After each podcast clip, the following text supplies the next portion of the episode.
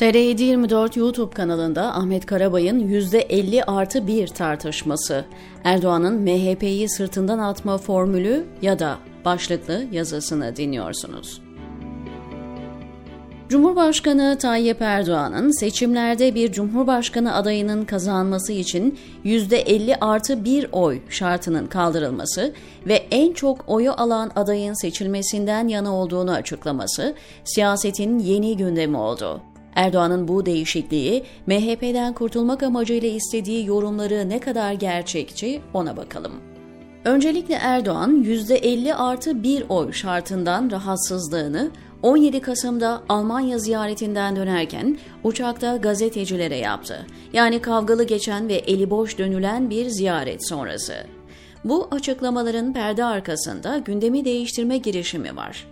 Muhtemelen Fahrettin Altun'un ekibinden biri uygun gördüğü gazeteciden gelecek yerel seçimde vatandaşın önünde %50 artı bir oy kuralının kaldırılması için ayrı bir sandık gelip gelmeyeceğini sormasını istedi. Soru üzerine Erdoğan, 50 artı 1 şartının değişmesi konusunda aynı fikirdeyim, karşılığını verip ekledi. Mevcutta 50 artı 1 mecburiyeti partileri yanlış yollara sevk ediyor. Kimin eli kimin cebinde belli değil. Yok altılı, yok on altılı masa. Bundan sonra kim bilir daha neler çıkar. Ama oy sayısı itibarıyla en fazla oyu alan aday seçilir denildiği zaman seçim hızlıca tamamlanır. Erdoğan'ın partileri yanlış yola sevk ediyor ifadesi ve devamında söylediklerinden ittifak yaptığı partiden rahatsız diye okumak yanlış olmaz. Ama bu yorum kolaycı bir yaklaşım olur. Bir parti hiçbir partiyle ittifak yapmak istemez. Bizde koalisyon kültürü kökleşmediği için ittifak yapmak durumunda kalan büyük parti işbirliği yapacağı partiyi sırtında yük olarak görür.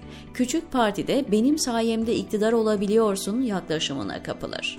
Yalın olarak Erdoğan'ın sözleri MHP'yi taşımaktan yorulmuş şeklinde yorumlanabilir. Ancak %50 artı bir oy şartı yürürlüğe girdiği ilk günden bu yana tartışma konusu. Tartışma bugünün değil, neredeyse anayasa değişikliği yapıldığı günden bu yana gündemde. AK Parti hükümetlerinde farklı bakanlık görevlerinde bulunan Faruk Çelik, %50 artı bir oy şartına ilk günden beri karşı çıktığını söyledi. Gündemi yakından takip edenler bilir. Çelik 2 Ekim 2019'da kendi sosyal medya hesabından konuyla ilgili olarak 7 paylaşım yapmıştı.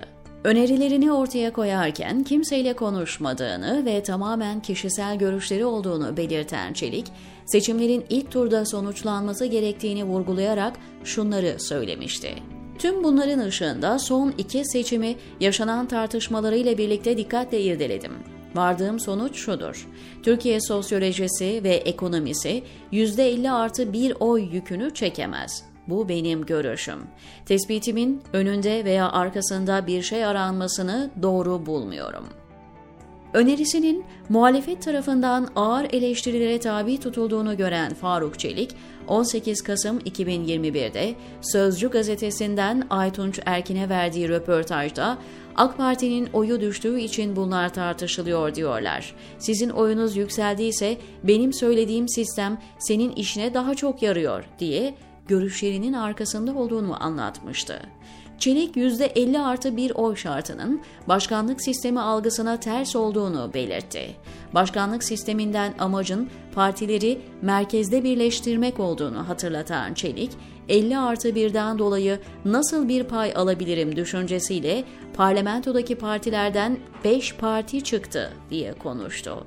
Aynı günlerde %50 artı bir oy şartının ağır olduğunu Cumhurbaşkanlığı Yüksek İstişare Kurulu üyesi Cemil Çiçek de gündeme getirdi. Yine Sözcü gazetesinden Aytunç Erkin'e konuşan Çiçek, %50 artı birin hem bugün hem de gelecekte sıkıntıya sebebiyet vereceğini, Türkiye'yi kaosa sürükleyeceğini söyledim. Yine söylüyorum, dedi.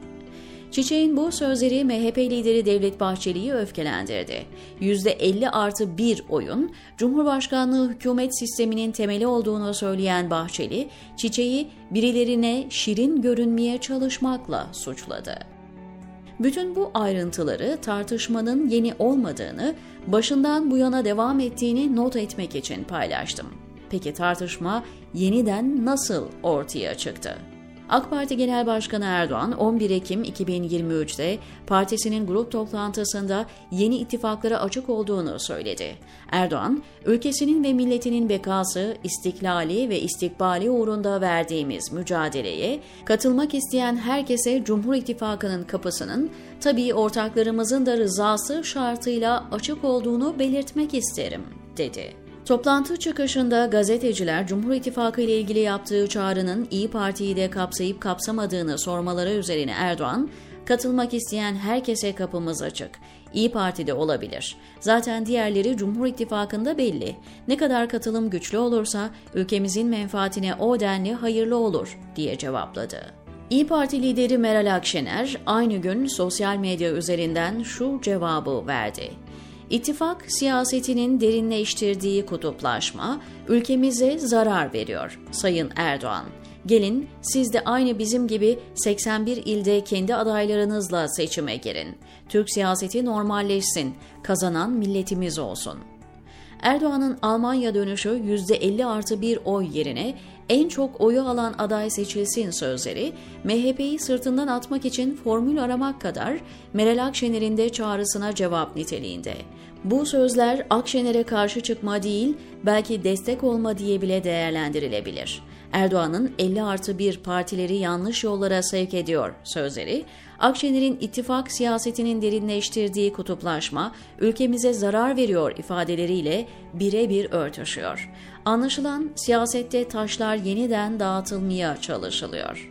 Ali Yerlikaya'nın İçişleri Bakanlığı koltuğuna oturmasından bu yana uyuşturucu çetelerine karşı yürüttüğü operasyonlarda elde edilen sonuçlar MHP'yi giderek daha fazla rahatsız ediyor. Yakalanan hemen her kriminal tipin MHP ile bir şekilde temaslı olduğu ortaya çıkıyor. MHP bu rahatsızlıklarını farklı şekillerde ortaya koyuyor.